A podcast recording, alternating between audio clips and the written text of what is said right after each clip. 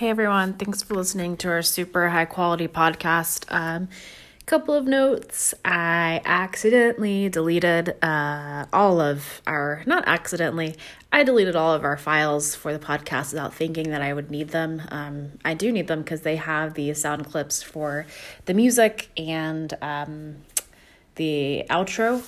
So um, I don't really feel like editing that right now.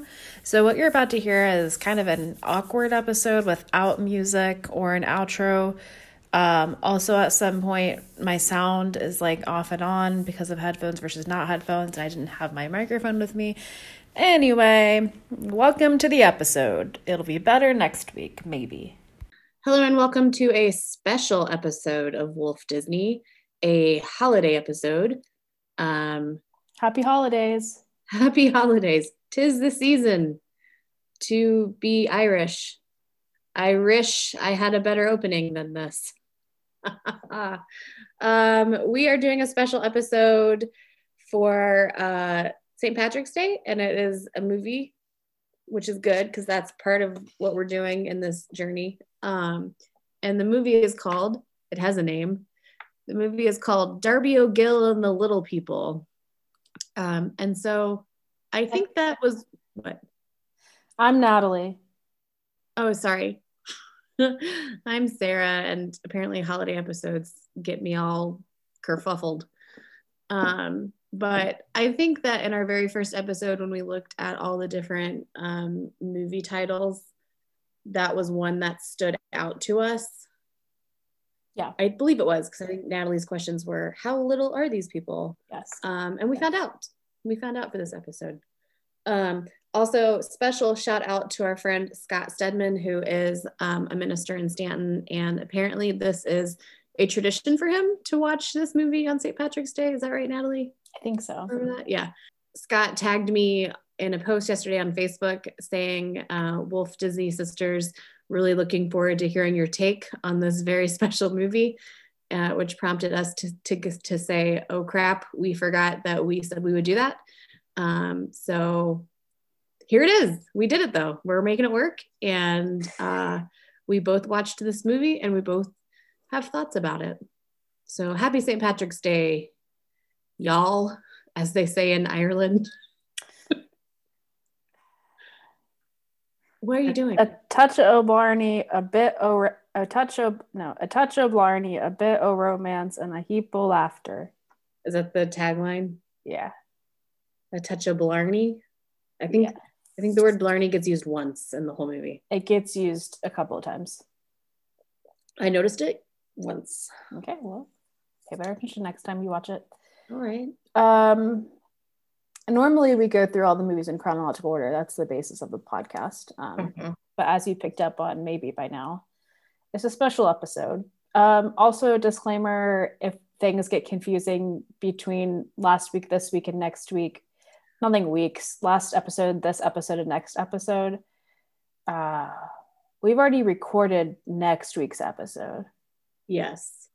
I don't really know how much is that, that's gonna like mess us up besides i really i don't think it's gonna mess up the favorite movie pick uh oh no. so on either movie's accounts uh wait, no i think pick, we're good.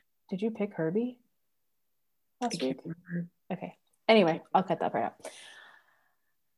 so here we are with Darby O'Gill and Little People. Did, did you do any research on like when it was made and that kind of stuff? I did actually did no research on the movie.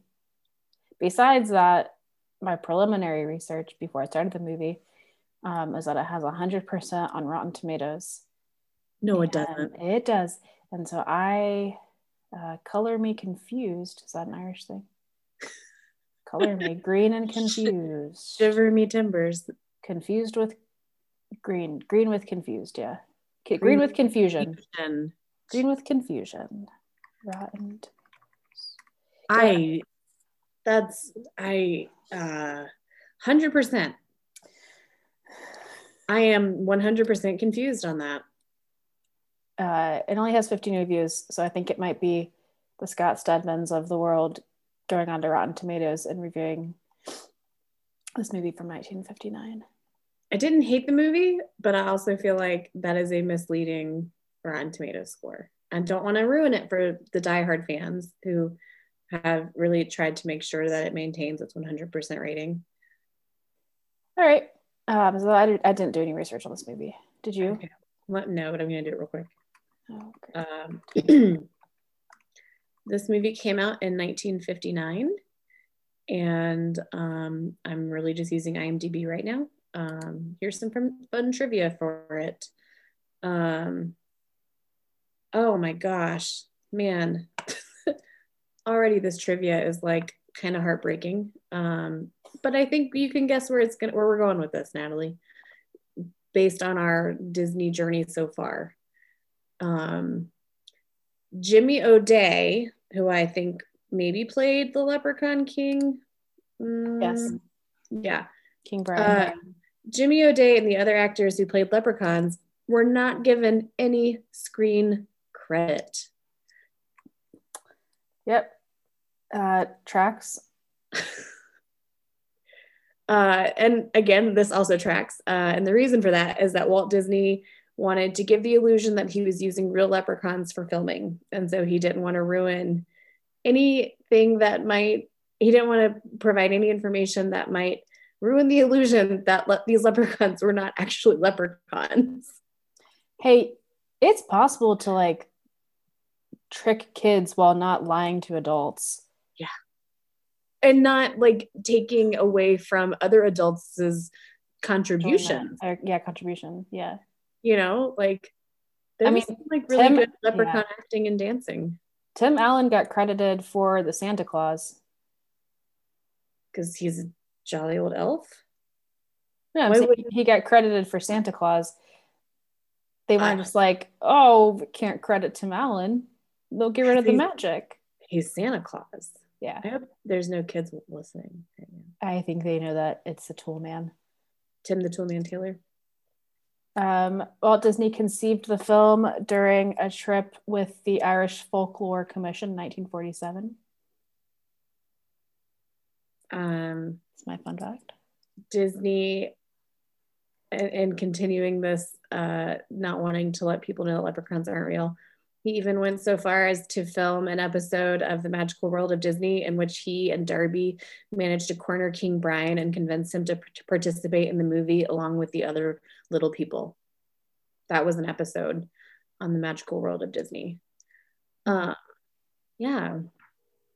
Um, was Sean Connery in this movie? Yeah, apparently I saw him in the credits, the opening credits, and I guess he was this the man.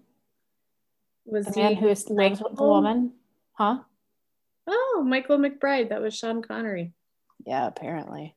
I don't really know who that is. I mean, I know he was in James Bond. Huh. He died. He did. So that is sad. That's what I have to offer. Um, but this was the movie that got him cast in, in James Bond. Really? yeah. It, uh, the movie brought uh, Sir, Sir Sean Connery to the attention of Albert Broccoli, who then went on to cast Connery in his most famous famous role as James Bond in Doctor No. Wow. I never, no role is too small. Never turn down a role, I think is the theme well, he is Sir. We need to start using his title. I did. I just Sir did. Sean Connery. Sir Sean Connery. I did. Um, I have a question. Uh huh. Have you found in your research how many people in that movie are Irish? Oh no! Did you? No, I think it's zero. well, no, I think Sean Connery is Irish. He's Scottish. Just kidding. Um, see if that that widow was definitely British. Yep. Um, oh yeah, they had to dub Irish singers over Sean Connery and Janet Munro when they were singing that one song. Um, wow, she won a Golden Globe Award for performance in the movie. I thought her acting was not good. I, she seemed charming. I okay, well hold on. I didn't understand large segments of this movie.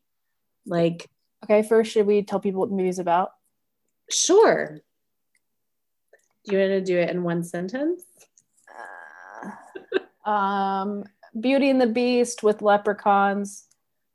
No beast. There's a dad who gets kind of kidnapped by his own imagination, I would say. Okay. They had kind of like a Belle, her dad relationship. Oh yeah, yes, He's yes. kind of like the, the sad man the whole town is like concerned about. So it's Beauty and the Beast if the whole movie were about Belle's dad Yes, and not about Belle. and not about Belle at all. and But she Beast- still finds love in the end, yeah. and the Beast was like our, just a human, Sean Connery. Sean Connery, and Yeah. none of her teacups talked to her. Well, there was that one scene There are teacups. in the But- movie. Yeah, I mean they're just hanging on a wall. Okay. I noticed them. All right, so that's the movie. Um, he gets like kidnapped by a little leprechaun. He is the only one who believes in leprechauns. He's the only one who has the imagination to believe in leprechauns. To see them. Yeah, yeah. Um, he he's kind of like a mediator between the humans and the leprechauns, and has has kept has kept the leprechauns safe and the humans safe from each other, maybe kind of. And there's there are wishes. I And did some research. A lot of a lot of Mountain Dew. a lot of good old Mountain Dew. Oh, what do they call it? Oh yeah, Because I googled it. Patone, Patoon, Pit, Pitone. Pitone. Yeah, I think so. Um, yeah, I thought about looking that up. I did do some research on leprechauns. I don't know how to tell Walt Disney this. He's dead, so Is he? go ahead, Sarah. Okay. Um, yes. A brief, I am not doing an Irish accent. A brief history of leprechauns, I, Ireland's trickster fairies. Um, and so this is from uh, Trafalgar.com. Um, so the leprechaun has long been a beloved aspect of Irish lore, dating back from um, at least the eighth century. Um, the word for leprechaun means uh, small body, so that that makes sense. That we saw that in the movie. Yeah. Um, I so here's one thing that was surprising to me. I felt like the perspectives were a little off. Like when Darby O'Gill is like in the leprechaun cave and there's all the leprechauns dancing, hmm I would assume the leprechauns are like five inches tall. Like they look really small to me. But then when he stuffs the king in the bag, I was like, that's a puppet. Like that is like Kermit the Frog sized. Um, very confused about that. But this website says that they are said to be two to three feet tall, which isn't that small. All I can think of right now is that I feel like this is going in the direction of the time I researched fairies.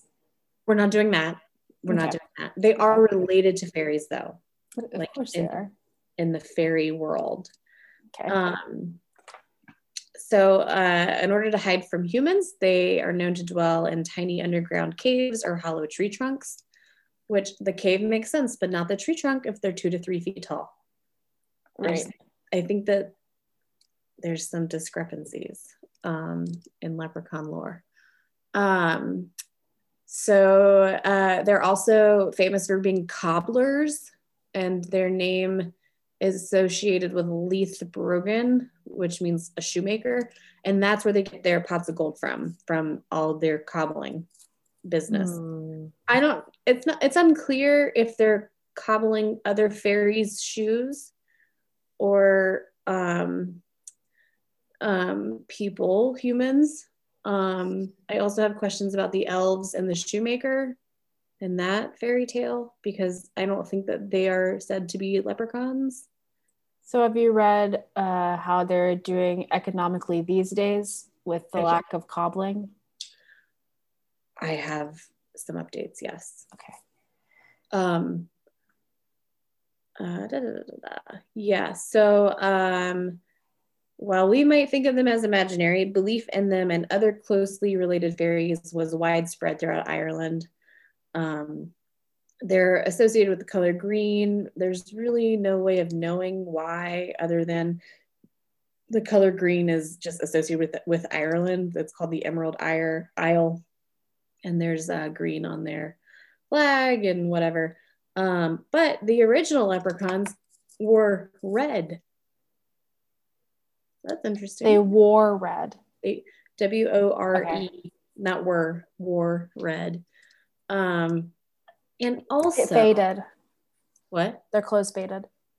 Oh wait, green. Never mind. That's a weird fade. Remember, I was thinking red to orange. um, so also legend has it that there are no female leprechauns. It's a crazy legend. Crazy legend. But are they immortal? Um, cannot say. Uh, but also banshees, which we see a couple banshees in this movie, they're always female. Did you miss the banshee? It was the creepy thing that oh, was like yeah. Yeah, I didn't like that. oh. Um, so I don't know if they're just like play opposite each other or whatever. Mm. Um, they are known for their pot of gold, which again they get from all their shoe business. Um, but they store them at the end of a rainbow, which is why you have to catch them and use them. Um, use the wishes. The the three wishes thing is pretty um, popular in the legends. Um, um, yeah, and then hold on. I have a uh, not this one. Um, uh, Mental Floss has an article that is 15 lucky things you probably didn't know about leprechauns. I won't go through all of them. Thank you. Okay. um, um, they are prone to mischief. Okay, here's a fun one. Uh, there is a leprechaun colony in Portland, Oregon. Sorry, what was the title of this article? 15 lucky things. I don't know why they're lucky. Okay, so they're not actually lucky. Okay. You probably didn't know about leprechauns. This is under the holidays section of Mental Floss's website. Okay. So there's um, leprechauns in Portland, Oregon. There's a leprechaun colony. So uh, after noticing a small circular hole in concrete where a light pole was meant to be, a journalist named Dick Fagan took it upon himself to make use of it.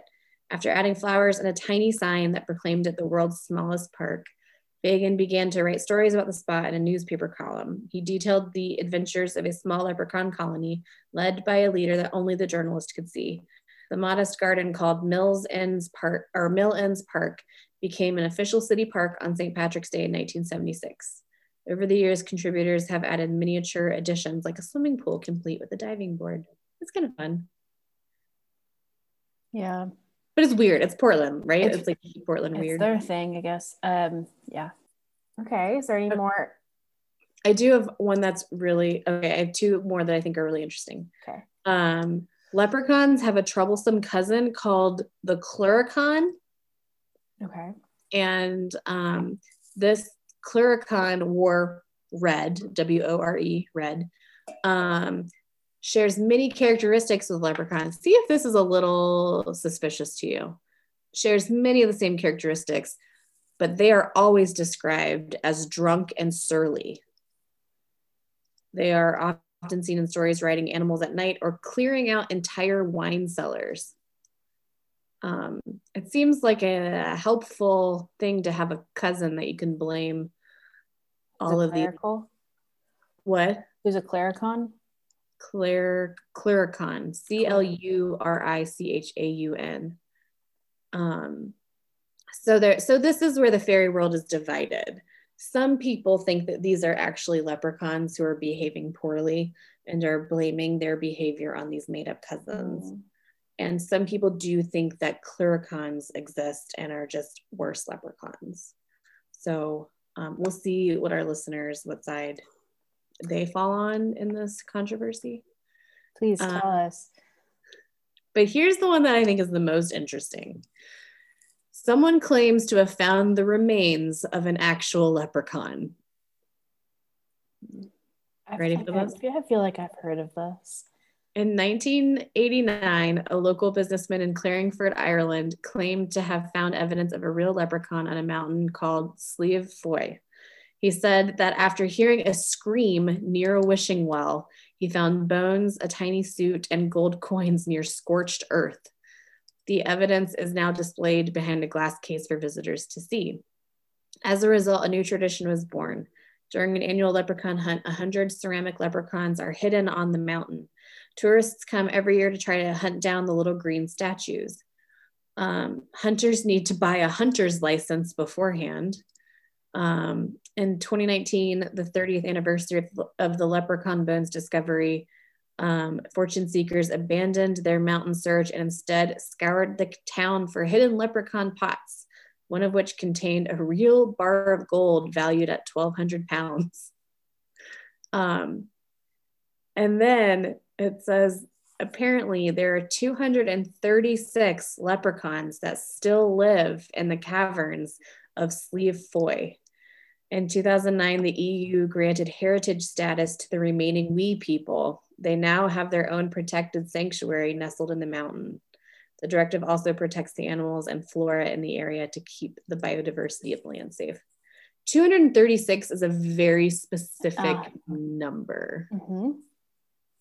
That's what I was thinking. Two times three equals six. Like they're two to three feet tall. No, 236.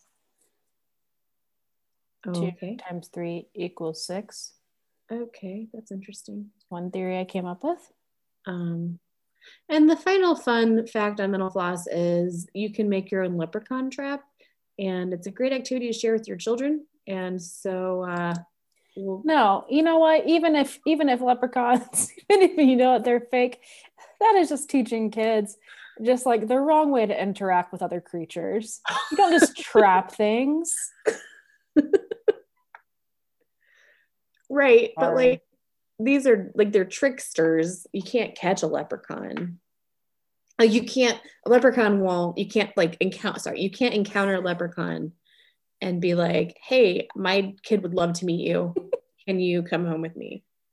Okay, let them have some agency. Don't trap them. There's no other way to introduce your children to these beings. Maybe they don't need to meet them. And God forbid it's a clurichaun. It's going to be just a drunk leprechaun in a box. That'll be much easier to catch. Probably you're going to want to build a clurichaun trap. so uh, that's my research on leprechauns. Sorry, I'm I spent most of the day doing homework for a history of Christianity class, and I think I'm just yeah, my brain is on humans being really bad to other humans. Got it? No? mhm. Weird. Man, Natalie's Out- team leprechaun. Um, question: Yes. When we I- didn't do a we didn't do a icebreaker. I think we've done fine without it. Okay. Um, when I say hot cake, what what does your brain say next? This is like a match game. Hot cake? Cross buns. No, that would be the two hundred dollar answer. I think. Oh, like a uh like a pancake? No. Uh, the correct answer is hot cake stomach ache. So, It probably would have taken me a while to get there.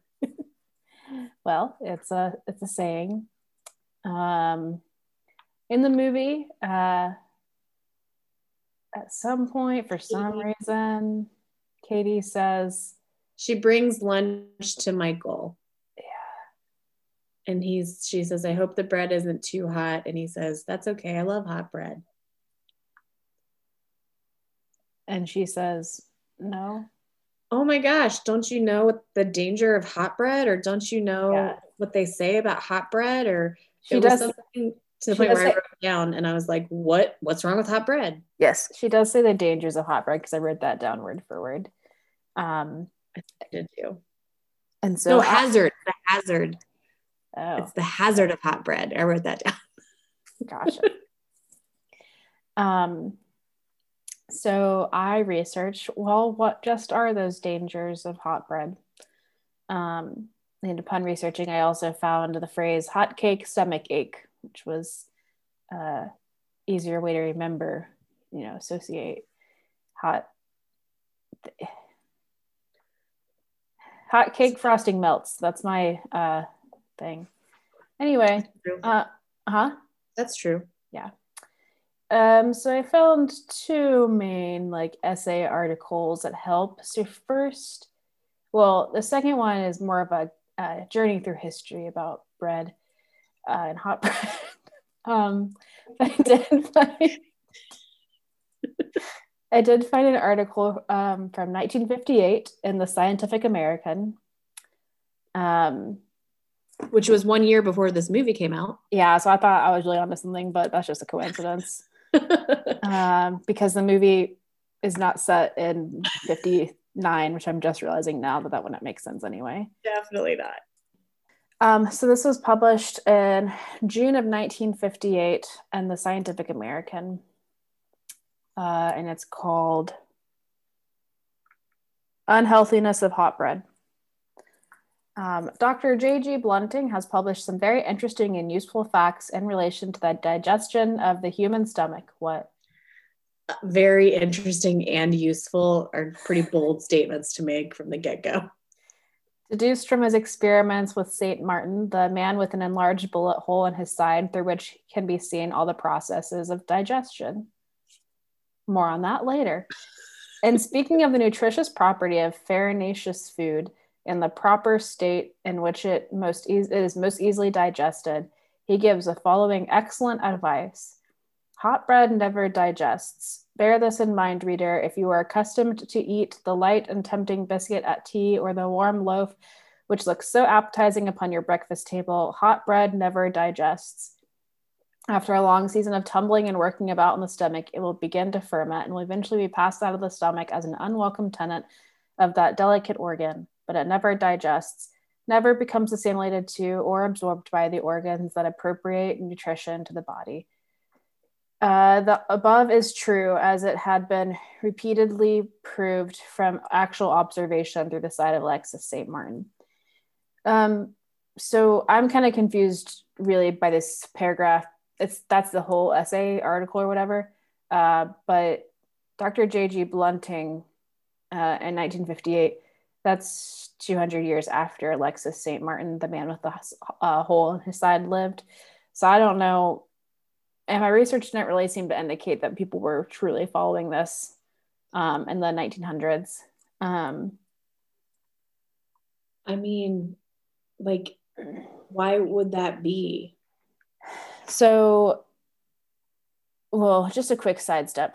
Um, Alexis St. Martin isn't really the that involved in this whole report about hot bread, but I did then have to research Alexis St. Martin. Um, yeah. and, and, I listened to an episode of Sawbones um, that people should listen to. Um, and he was a Canadian um, voyager. He uh, sold beaver pelts. You know, it's always beaver pelts with Canada in that time of, of that year, that time of uh, history. Are you being serious? I think that might be true. Yeah, no, it's always beaver yeah. pelts. Okay. It's not for some reason it's not on here. Um yeah, so he was um uh he was shot in the side in a near fatal accident in 1822 and William Beaumont who worked for the American Army popped up and um, said he would help uh, heal his wound um, I think he like must have been. I don't quite know how these two ended up in the same room. Um, I listened to the episode on 1.5 speed, but suddenly they were together, and he was the one who was in charge of saving him from this wound on the side of his body. Um, it, sorry, when you say the side of his body, is it going through like one side to one side, or is it like front to back side, one side. Does that make sense? Yeah. It's no, it's like it's like the side like Like, is it left your left side, or is it like he went from like one hip side to the other hip side? No, no. Okay. Yeah. That's a very confusing statement to me. Okay. Well. But I'm back with you. Okay. Um. Oh, he. Uh, Beaumont was stationed at a nearby army post, and he treated the wound. Um. St. Martin was at as was healthy at the age of in his St. Martin was healthy in his 20s. Um, and but they didn't think he'd recover because it was a really bad wound. Um, Beaumont explains in later paper that he that the shot blew off fragments of his muscles and broke a few ribs. Um, and Beaumont was able to, I guess, stop the bleeding and like push his. On Sawbones, they said, sorry, I didn't make you squeamish. Just fast forward 10 seconds. Uh, on Sawbones, they said they had to like push his like lungs back into place and like move a rib around to like get things back into him. Anyway, welcome back to the podcast. Um, if you fast forward 10 seconds. Um, so he lived until I think he lived until he was like 80. Um, but this this hole never closed up. Um, And, but so then people could see. people could see his stomach. Okay. And but could they see like bread in the stomach? Yes. So Beaumont went on to do. Beaumont hired him out, so he couldn't he couldn't trade or sell be, uh, uh, Beaver pelts? beaver pelts. Uh, and so this doctor decides to hire him as home help or something. Um, but really, what he's doing is just doing experiments on him, where he would just like, because he was just like, we don't like this is science, and we don't get to see like we can only like, guess what's happening in people's stomachs when food goes in there. And so he just lived with him, and he would just put stuff in this man's stomach and like time it and like pull it out and like change like the stomach acid temperature to like see how like that affected. Anyway, this man said, I have to go. this is not worth like the compensation. Um, he did like he did marry and have kids. Um, uh, Beaumont got back in touch with him and he did some more experiments with him. Um, but in the end, when he died, um, uh, he was just like his body was just so famous that his family had to secretly bury him and refused to tell anybody for years where the body was because they were so concerned that somebody would dig up his body, which is a valid fear. Yeah. Um, but they have since told some very specific science, like academy, where the body is. Now you can find it. There's like a placard above it. Um, but also, I learned from Sawbones is that apparently we do this to cows all the time. Not all the time, but we do this to cows to learn about their digestion. So back to hot bread. Um, we we sh- we we have holes in cows. yeah, Huh. not, not all of them, but the science ones, I think some of them do. The science cows. Yeah. I still don't understand where the hot bread thing comes from, though. into it. Um, uh, this other article is from davidwalbert.com. I don't know, it might just be somebody's personal website. Who knows? Um, so some English doctors, uh, this is just his like uh, whatever he could find of the history of of how people talked about hot bread. This is the longest research ever on hot bread in a podcast. like- Definitely, yeah. With Happy. St. Patrick's Day, guys. Um, we're not even like I think soda bread is like a really popular Irish uh food. We're not even talking about that. We're just talking about literal bread that is hot. Okay. Hot soda bread. That's what this is on. Don't eat hot soda bread. So some um, English doctors offered this advice in a 1746 guide to better health. All bread made of grain is never good till it be fully cold. Hot bread is exceedingly dangerous, swimming in the stomach, procuring thirst, most hardly digesting, and filling the body full of wind. Um, and so this Walbert's uh, commentary on that uh, on that um, quote is that this has something to do with the medieval concept that health was, health was governed by the four humors, Yeah. each of which, which was either cool or warm, moist or dry, and that foods had similar properties that cause the body to produce more or less of particular hum- humors and thus potentially became unba- unbalanced. Mm. If new bread was too moist, then it could cause you to produce, for example, too much phlegm, which would give you a head cold or the flu. Um, so definitely a large part of the reason why people thought that hot bread was bad for you was because it was so moist, like it was so moist when it's hot and it gets drier when it's cold. And it and you kind of associate that with like something being done baking or cooking is when it dries up. And so I mm-hmm. think there was kind of like fear of like yeast still being alive. Um, I mean, like raw flour isn't good for you. Um, that's why people think that you can't have cookie dough because of the eggs, but it's really because of the raw flour. Um, it's really bad for you. Are you making that up? I'm not making it up. You can get E. coli from it. Huh. Read the read the label on the flour package next time you buy it. Um, so then later in the 1800s, um, the famous health reformer and Presbyterian minister Sylvester Graham said that bread shouldn't be eaten until at least it's at least until it is at least 12 hours old. Um, he thought the 12 hour wait was necessary to let the bread cool thoroughly. Hot foods of all kinds, he believed, caused tooth decay and debil- debilitated the stomach. Graham's advice came with a complicated theory in which all disease stemmed from some kind of debility, which in turn was caused by overstimulation of various organs. This was before germ theory. Uh, worse, physical stimulation could lead to spiritual stimulation and debility. In other words, promiscuity, debauchery. So even toast should be eaten at room temperature, lest it derange the stomach lining and threaten female delicacy. Um, because there were magazine articles at the time about what ladies eat for breakfast, and it would recommend day old bread and warned ster- sternly that hot buttered toast was hostile to health and female delicacy. Well, that is very interesting.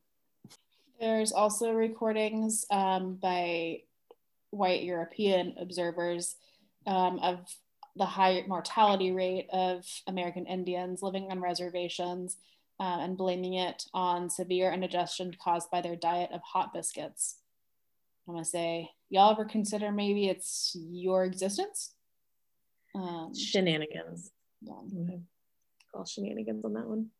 Um, in 1897, people said if bread, this is my last one. I know that we're far from 1897, but this is where it ends. Um, if bread not made with yeast is sufficiently well baked, baked, there can be no objection objection to it merely because it is hot. But in yeast bread, unless very thoroughly baked, the ferment does not leave the loaf until six or eight hours after baking. So that's uh, David Walbert says that's a reasonable it's not i think like it's i think you can like be concerned if you want to. But you don't need to so today should i be worried about hot bread? No i mean no. Okay. I feel like it's one of those situations where people are like more humans die from shark bites than they do this thing like i think that's i think that's from hot bread yeah yeah so i think that's fair um so that's hot bread um, That's your deep dive into the hazard of hot bread. Hot cake, stomach ache, um, and Alexis St. Martin. Scott, is this the the hot takes you thought you would get uh, about Darby O'Gill? Hot takes, hot bread. That's our uh, tagline for this episode. So I just in the movie, I just had trouble um, kind of following some of the plot lines. Like I felt like there were a couple of different plot lines happening. There was like uh Sheila, is that her name? Sheila and her son Pony, mm-hmm. um, who was the worst. Um, like I didn't trust her from the get-go because she was a very close talker. Um, like at one point Katie is like getting, I think, tea for Sheila and Sheila's like right behind her, like whispering in her ear about how she needs to get married. Like, mm-hmm. you need to get married, but to my son Pony. Um, and I just didn't quite understand like what her dad did, what Darby O'Gill, what his job was, because then like the Lord comes in, not Jesus, but like the Lord of the manor. Mm-hmm. And he's like, Darby retired five years ago but didn't tell me. And that was confusing. Yeah. I didn't quite get that. Um, I didn't quite understand most things in the movie. I'm gonna be upfront about that now. Um, yeah. Um, I thought, for example, I was confused when he first goes to the Leprechaun Kingdom and plays with the music and stuff. I think that's when it happens. He get he just like pops up the next morning at the house, and I was like, "Oh, I thought you were gonna be there forever." Well, he escapes. Yeah, I guess I missed that. Yeah, he definitely escapes. Like uh, the the wall of the cave opens in two, and all the little leprechauns on their horses ride out. The leprechauns. What? The little leprechauns. I'm sorry. I guess you don't have to say little. All the leprechauns. Okay. Um, I like I really missed the. They were really little. Um, they escape on horses, and but the cave like is slow and closing, and so then Darby O'Gill fills his pockets with jewels, but then like on his he has a hole in his pocket and so he gets through the wall before it closes again but he has no money with him. But like okay that whole scene i was just confused about because it was like why was he there in the first place? Right. Like it seemed like the king really liked darby. Right um and it seemed like he was trying to protect him from something i feel like. Um like i think he heard the the lord of the manor saying that he was going to get fired or something. Mm. so he was like well you can live with us and it'll be fine. Yeah. But do you know what it reminded me of? What? My ambien hallucination. Oh yeah. Should tell people about that uh, so when i was a freshman in college i think um, I came home for Christmas, might have been sophomore, came home for Christmas and I was having a lot of trouble getting back on a normal sleep schedule because I pulled a couple of all nighters. And um, I was talking to my dad about it, and he was like, Here, have an Ambien, take an Ambien. And he said, Take it 30 minutes before you want to go to sleep, and then you'll get real tired and you'll just go to sleep. And so I was like, Okay, cool. So I took the Ambien I sat down in our recliner, which faces the TV, but also faces the Christmas tree, which at that point we kept on a coffee table because we always bought shorter trees, put them on our coffee table so that from the street it looked like we had this giant tree, but really we had a small one. uh, so yeah, uh, watched TV for 30 minutes, ate some puffy Cheetos. I remember that because mom never bought those. So it was weird that we had them I assuming that meant dad had bought them. Yeah. Um, 30 minutes went by and I was like, I don't feel anything. Like I'm not tired, I'm not sleepy. I don't think this works. Um, and then I started looking at the Christmas tree and we have um, different colored, multicolored lights. And all of a sudden, the characters from Fraggle Rock came out from under the tree and they said, Sarah, we want you to live with us under this tree and I said out loud to them, um, I can't live with you. I'm way too big.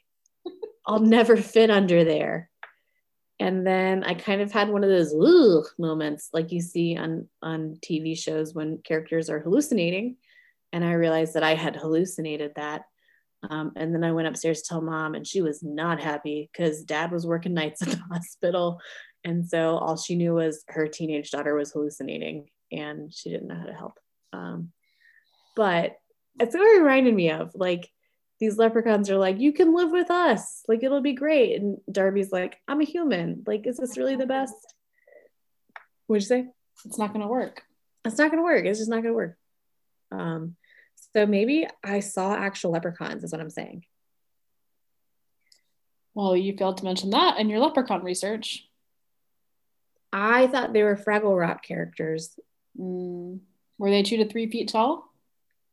I don't even know anymore. I, I mean, what is two to three feet in the world of fairies? Who knows? Two to three fairy feet. Mm. Hmm. Um, I googled it, and um, he brought him there so that Katie wouldn't have to find out about his being retired. Right, but like she would find out that he was gone. Yeah, I I don't think it was a fully thought out plan. by the leprechauns. Yeah, for sure. They're, I mean, they're really just shoe people. They're not big into the big, the big ideas. They just cobble shoes.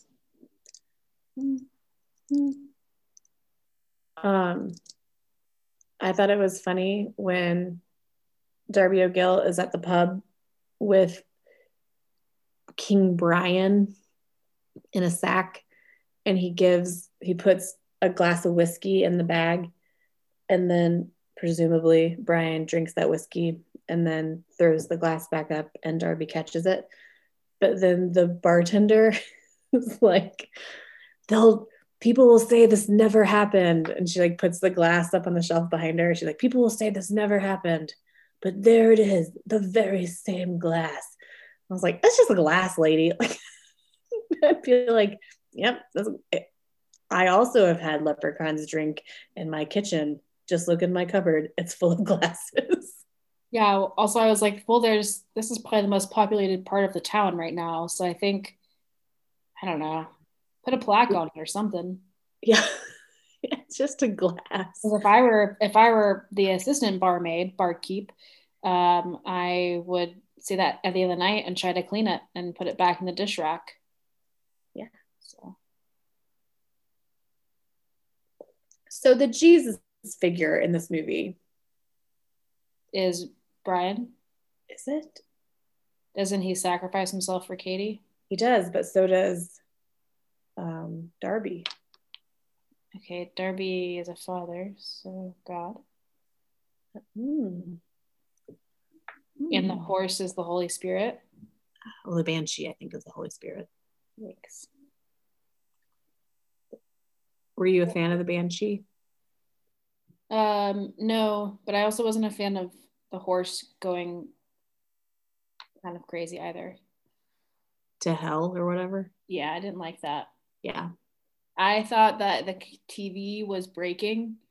I was like, do it color is really bad right now. Uh, I was really concerned. Um, yeah so for those who have not seen the movie we get some really really great high-tech uh, cinematography um, like the contrast completely shifts or something, and it's like all like black and blue, but you can still see it, and it looks Yeah. like you're like, yeah, But, like I watched it in the afternoon and so like the light was weird Yeah. in my apartment and so I was like is the light hitting my TV really weird all of a sudden like I don't under and then I was like oh this is a special effect yeah, same. very special but it was creepy like the banshee especially she had like long fingernails and was like I don't like summoning him, summoning him or something um that would have creeped me out as a kid like I think It's definitely the scariest thing we've watched so far. I think it is the scariest thing. Like the actual, not like, um, like a tension kind of scary, but just like actual. Yeah. Stop rolling your eyes. Yeah. I'm Yes, saying there, there have been other scary moments, like it is the the last hour of 101 Dalmatians, but it is visually the scariest thing we've seen. yes, hundred percent, hundred percent.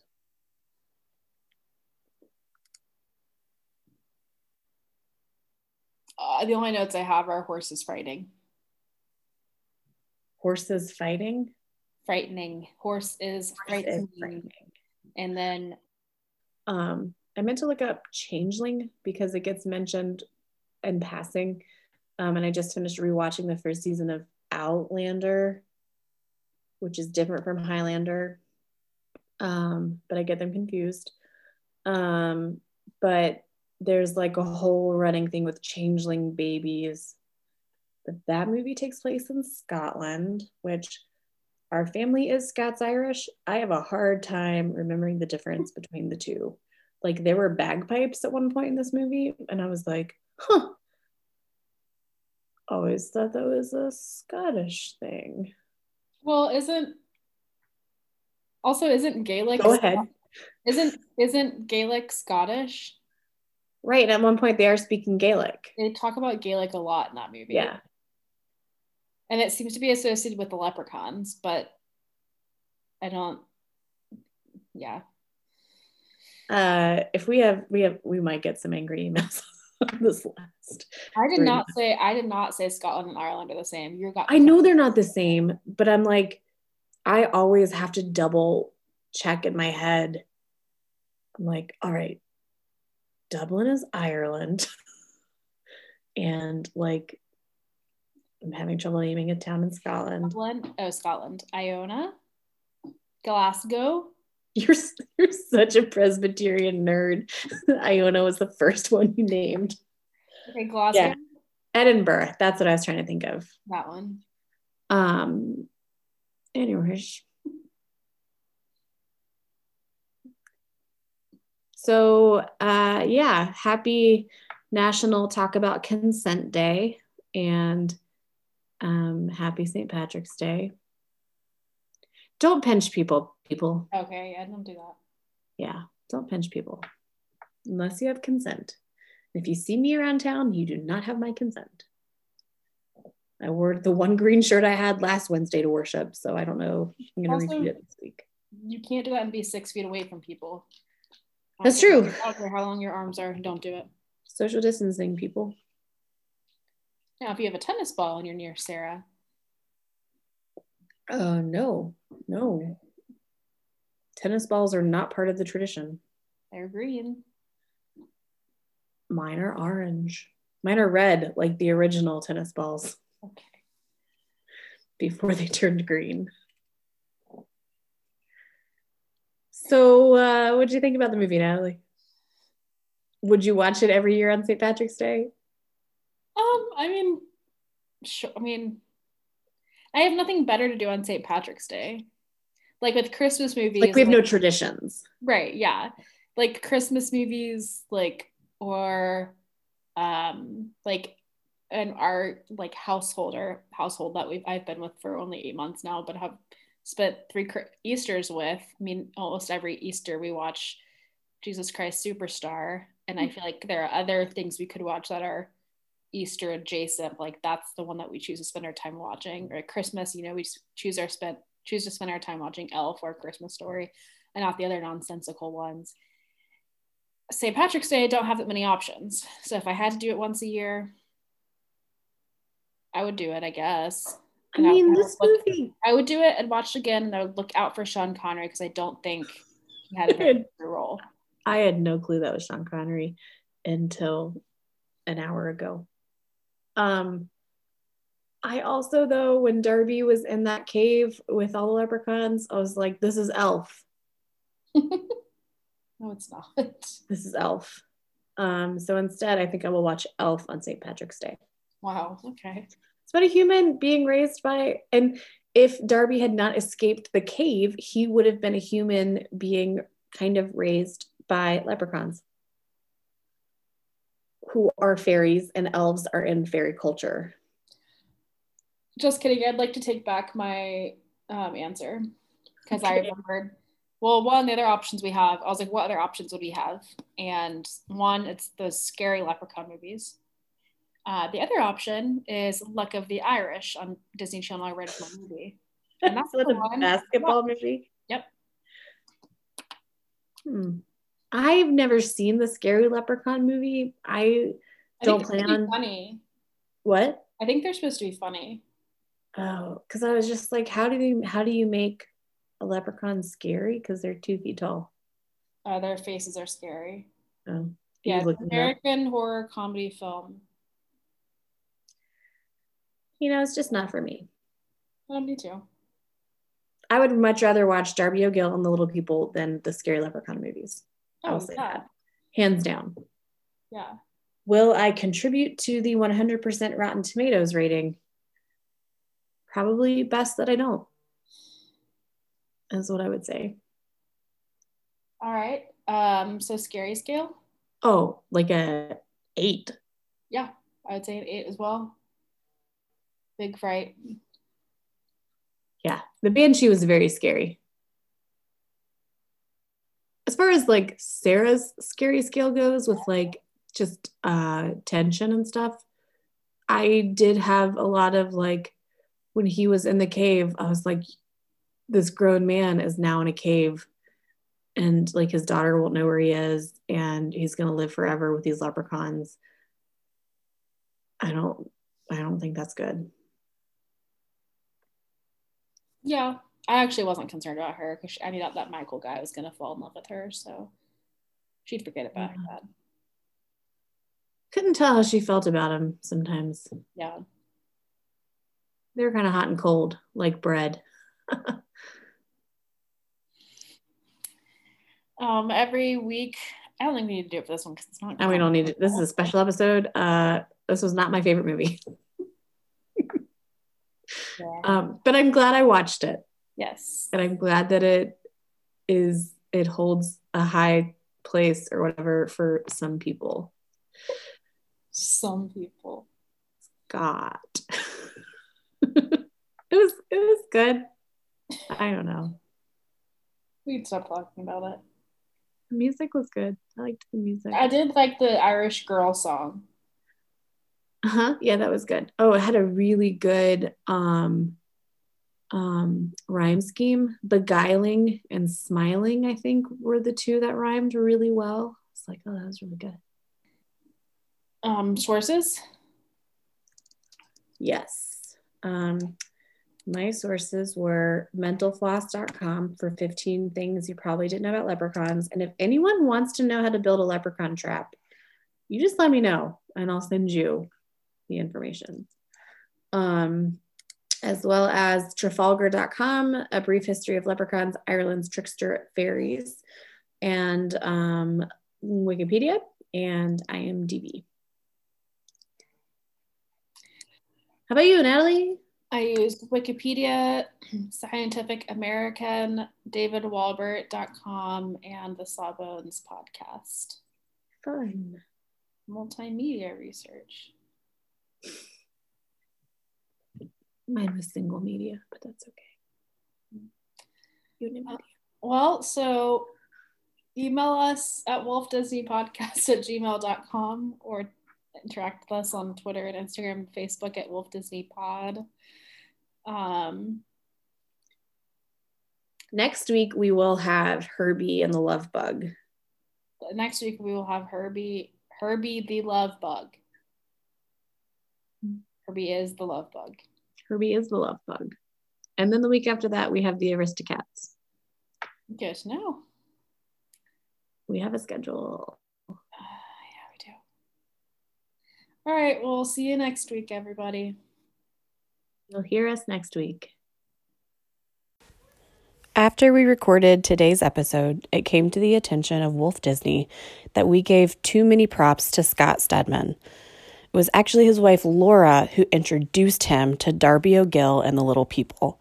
So shout out to Laura for introducing it to us.